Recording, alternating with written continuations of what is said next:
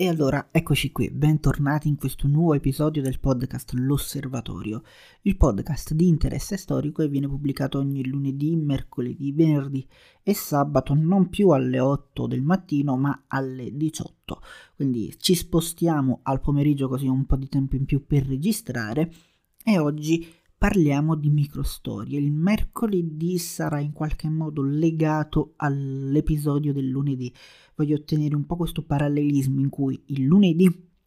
presento un libro, vi do qualche informazione generale su di un libro e poi il mercoledì nell'episodio successivo andiamo ad affrontare uno dei temi più o meno vicini agli elementi presentati nel libro. In questo caso parliamo di storiografia, di metodo storiografico. Lunedì abbiamo parlato del libro sul concetto di storia di Walter Benjamin, un testo che va a definire proprio il metodo storiografico, che va ad elaborare il pensiero storiografico e cerca di definire proprio che cos'è la storia, che cos'è la storiografia e qual è il lavoro dello storico. Oggi invece cerchiamo di vedere un po' più da vicino una delle metodologie di studio, di lavoro che possono essere utilizzate, che possono essere perorate da uno storico impegnato in una sua ricerca, nel suo lavoro. Che cos'è quindi la microstoria? La microstoria è, detto molto semplicemente, la storia dei piccoli avvenimenti, dei fatti circoscritti, dei luoghi circoscritti. Può essere la storia di un contadino, di un mugnaio, di un villaggio, di una famiglia,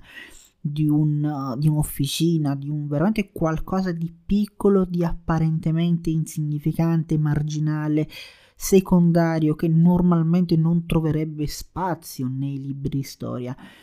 Ma è qualcosa di importante perché poi questi elementi costituiscono i tasselli fondamentali, gli elementi studiati dalla microstoria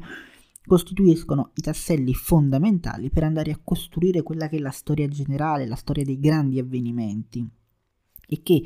le due metodologie storiografiche di approccio dette microstoria, appunto la storia dei piccoli avvenimenti marginali e macrostoria, la storia dei grandi avvenimenti generali, eh, differiscono proprio nel sistema di inquadramento degli argomenti e dei temi da studiare. Poi vedremo come evolvono le due discipline, soprattutto per quanto riguarda il metodo microstorico e voglio farlo proponendovi alcuni esempi. Un esempio in particolare che mi viene da fare molto spesso quando si parla di microstoria è quello del boom economico dell'Italia degli anni 50 e 60. Possiamo parlare del boom economico sia attraverso la microstoria che attraverso la macrostoria. Un testo classico di storia economica, di storia dell'economia in cui si racconta il boom economico nella maniera più ampia, poi andando a fare le pulci ai singoli avvenimenti, un testo macrostorico per intenderci,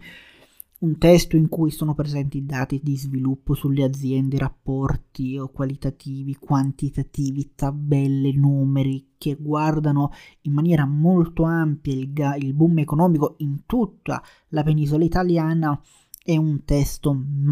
macrostorico. Se però invece di guardare all'insieme generale, al contesto generale, ci soffermiamo soltanto su una singola attività, magari ecco, già così ci stiamo avvicinando di più alla metodologia microstorica. Se poi invece di parlare di una singola grande azienda, come ad esempio la Fiat, la storia della Fiat durante il boom economico è macro storia perché è un qualcosa di molto grande, di molto incisivo. Se invece di parlare della storia della Fiat ci soffermiamo su una, un'officina magari che lavorava con la Fiat, di un singolo stabilimento, di un singolo gruppo di operai, ecco, lì stiamo entrando nel campo della microstoria. E possiamo parlare di questo, possiamo proprio partire dal basso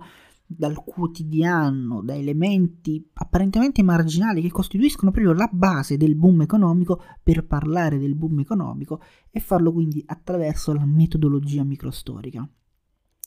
Questa fondamentalmente è la grande differenza tra macrostoria, la storia del boom economico in generale, microstoria, storia dell'officina che cresce durante il boom economico e che non raggiunge mai una poi portata nazionale, rimane comunque piccola, circoscritta ad una città, ad un paesino magari. L'approccio microstorico è un approccio relativamente recente, che si è avvenuto ad affermare soprattutto negli ultimi 20-25 anni circa, ed ha influenzato tantissimo ed è stato influenzato tantissimo dalla storiografia americana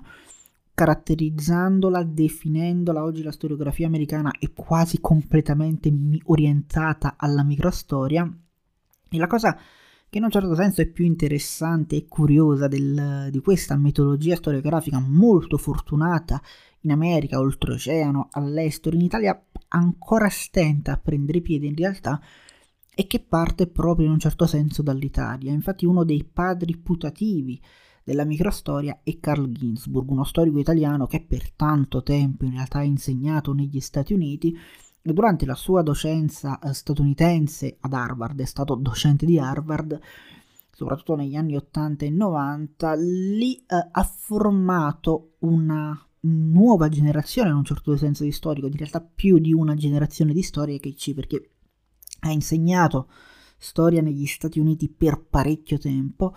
e uh, questa generazione di storici ha fatto poi della microstoria, del meto- della metodologia microstorica, la propria arma vincente, la propria caratteristica vincente che gli ha permesso di ritagliarsi uno spazio proprio nel contesto storiografico internazionale, alieno magari alla storiografia francese, alla storiografia britannica, alla storiografia tedesca, che avevano una lunga e consolidata storia storiografica alle spalle.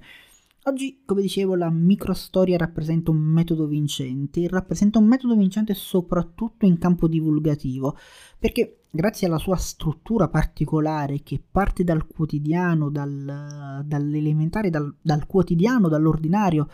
dal particolare, e poi si dirama in un discorso più ampio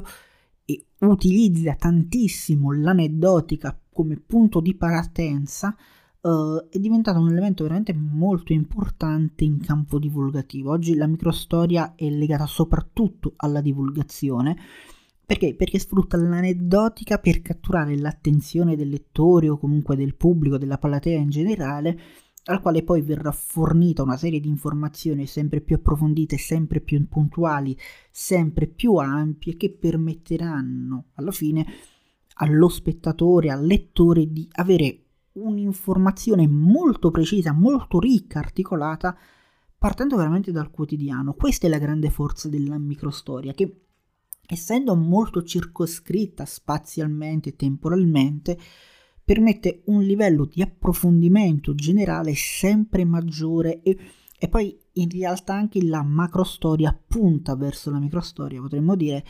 perché il metodo storiografico tradizionale parte dal generale e va verso il particolare. E nel momento in cui raggiunge il particolare, nel momento in cui si sofferma magari sulla singola battaglia o sul singolo ufficiale dell'esercito, sulla singola crisi eh, sociale nella città, nel paesino, nella strage fatta in una o nell'altra città, ecco lì la macrostoria si riversa nei contenitori della microstoria e c'è un intreccio importante perché dall'altra parte poi la microstoria andando a definire il contesto, l'argomento generale, andando a definire quello che è il tassello che costituisce poi l'elemento di partenza per la storia più ampia, si va ad introdurre a sua volta nella macrostoria, quindi c'è un intreccio tra le due discipline che ovviamente uh, coesistono più o meno velatamente. Un esempio classico di testo microstorico che viene spesso fatto è quello del saggio Il formaggio e i vermi di Carl Ginzburg. Carl Ginzburg, l'abbiamo detto, è uno dei padri putativi di questa disciplina, ha formato probabilmente alcuni degli odierni storici americani più importanti uh, al mondo. Questo testo è stato pubblicato in realtà prima della sua docenza negli Stati Uniti, è stato pubblicato per la prima volta nel 1976 ed ha come oggetto il formaggio ai vermi, ha come oggetto non un caseificio sardo, come si potrebbe immaginare dal titolo, ma la vita di un mugnaio friulano e nello specifico di alcuni dei processi che ha dovuto affrontare nella sua vita questo mugnaio friulano. La cosa interessante è che questo libro non ci parla di un principe, di un conte, di un generale, di un nobiluomo, di un ricco mercante. Ci parla di un contadino, ci parla di un mugnaio, qualcuno che la sua vita era apparentemente banale. Lui faceva il formaggio, coltivava un po' di terra, macinava la farina, non faceva molto altro nella propria vita. La sua storia, la sua vita normalmente sarebbe stata esclusa dai libri di storia Eppure questo Domenico Scandella, questo mugnaio di Montereale Vallicellina, mm, Valcellina, è noto ai contemporanei di Menocchio, di, è noto ai suoi contemporanei come Menocchio, ha una storia che è arrivata fino a noi. Noi oggi conosciamo la sua vita grazie all'opera di Ginsburg e in passato il suo nome probabilmente non lo avremmo incontrato. Se non fosse stato per la prima storia, noi non sapremmo chi è quest'uomo, non sapremmo nulla della sua vita, del perché è stato processato. Probabilmente avremmo incontrato il suo nome soltanto come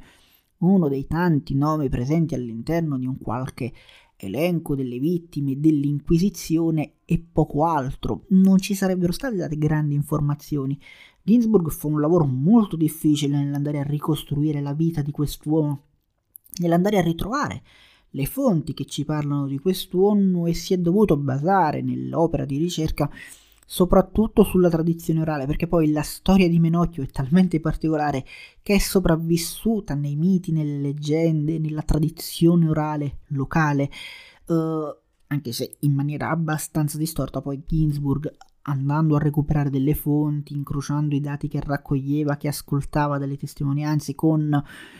con i registri dell'Inquisizione, ecco, ha potuto costruire anche con i verbali dei vari tribunali, ha potuto ricostruire effettivamente la storia di Menocchio. Come dicevo,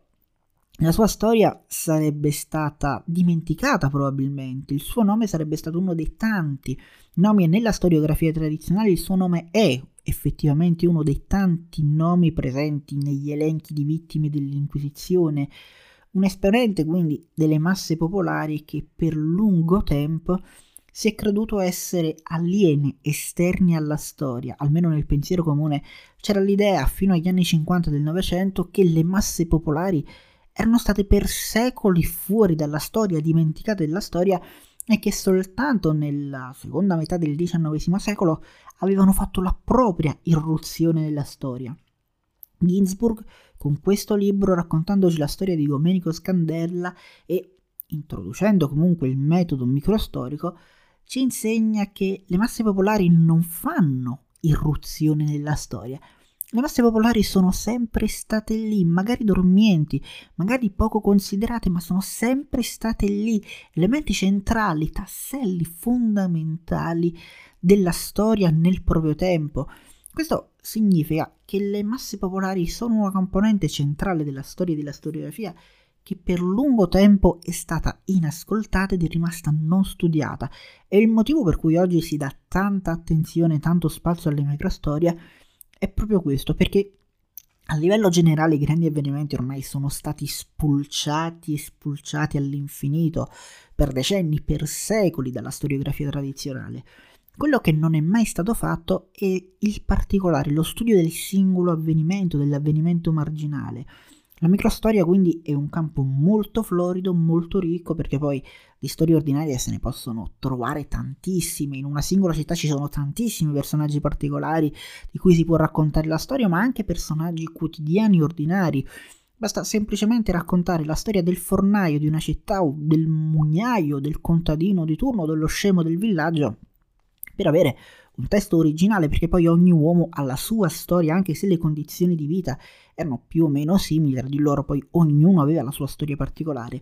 E cercare di capire in che modo il singolo uomo incide nella storia generale del proprio tempo è sicuramente molto interessante definire poi il ruolo del singolo uomo nella propria comunità e il ruolo di quella comunità nel contesto più ampio della storia di quel tempo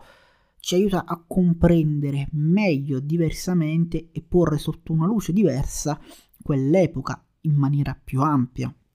Oggi non vi è di fatto più distinzione tra grandi eventi e tra storie ordinarie.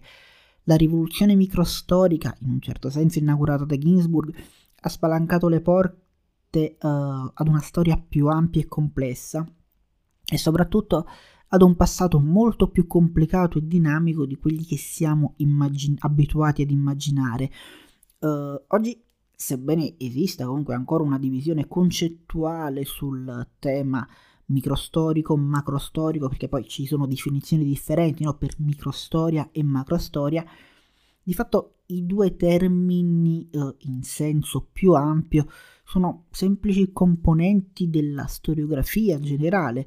e non conosce reali differenze tra i soggetti di studio. Come dicevamo prima, la microstoria si intreccia con la macrostoria e la macrostoria tende alla microstoria. La cosa interessante è che la microstoria, grazie alla microstoria, la storiografia ormai non conosce più differenze legate ai soggetti del proprio studio, legati quindi ai ceti sociali, non si studia più solo la storia delle classi elevate, ma anche la storia delle classi subalterne, la storia di Menocchio è la storia di un esponente di una classe subalterna, un mognaio, un contadino. Non si tiene più conto dei rapporti di forza come invece poteva accadere in passato. In passato si tendeva a studiare soprattutto la storia dei vincitori. Grazie alle microstorie abbiamo imparato a studiare anche la storia degli sconfitti ed è importante anche questo. Cosa succede allo sconfitto dopo che ha perso una battaglia, dopo che ha perso una guerra? Come evolve quello Stato, quella nazione, quell'esercito, chiamatelo come vi pare? Non si tiene più conto tantissimo degli elementi, degli equilibri e degli orientamenti politici e religiosi, ma si studia tutto allo stesso modo. Durante le crociate si studiava soprattutto la storia dei cristiani per molto tempo, oggi studiamo sia la storia dei cristiani che la storia degli islamici. Insomma, tutta la storia si è arricchita di nuovi importanti elementi, di nuovi ingredienti che sono stati inseriti in quell'enorme calderone che è la storia umana, la storia delle società umane e di tutti gli strati che compongono quelle società. Oggi, rispetto al passato, non è difficile imbattersi in testi riguardanti gli aspetti più semplici, tra virgolette, o gli aspetti uh, o le classi più povere di una società. Addirittura oltreoceano questi temi oggi sono diventati privilegiati rispetto ad altri temi di carattere più generale, più di ampio respiro non è difficile imbattersi negli Stati Uniti d'America, ad esempio, in testi che trattano la storia degli schiavi d'America, vedere le condizioni di vita di questi uomini, delle singole piantagioni, ci sono innumerevoli libri sulle singole piantagioni. E questo, come dicevamo prima, ha contribuito a porre sotto una luce diversa i complicati equilibri sociali delle società e delle civiltà, soprattutto del nostro passato. Spero che questo approfondimento sulla microstoria sia stato interessante e vi do appuntamento al prossimo episodio del podcast L'Osservatorio che da questo venerdì non uscirà più alle 8 del mattino ma alle boh, non lo so, probabilmente alle 18 vedremo comunque un nuovo orario, coordineremo un nuovo orario. In, sto pensando di pubblicarlo alle 18 il sabato invece rimarrà la pubblicazione al mattino, verso le 9, le 10 circa, quando, quando riesco a pubblicarlo. Grazie a tutti per avermi ascoltato e buona uh, permanenza qui sul podcast L'Osservatorio, il podcast di interesse storico che viene pubblicato ogni lunedì, mercoledì, venerdì e sabato, anche in formato video, su YouTube.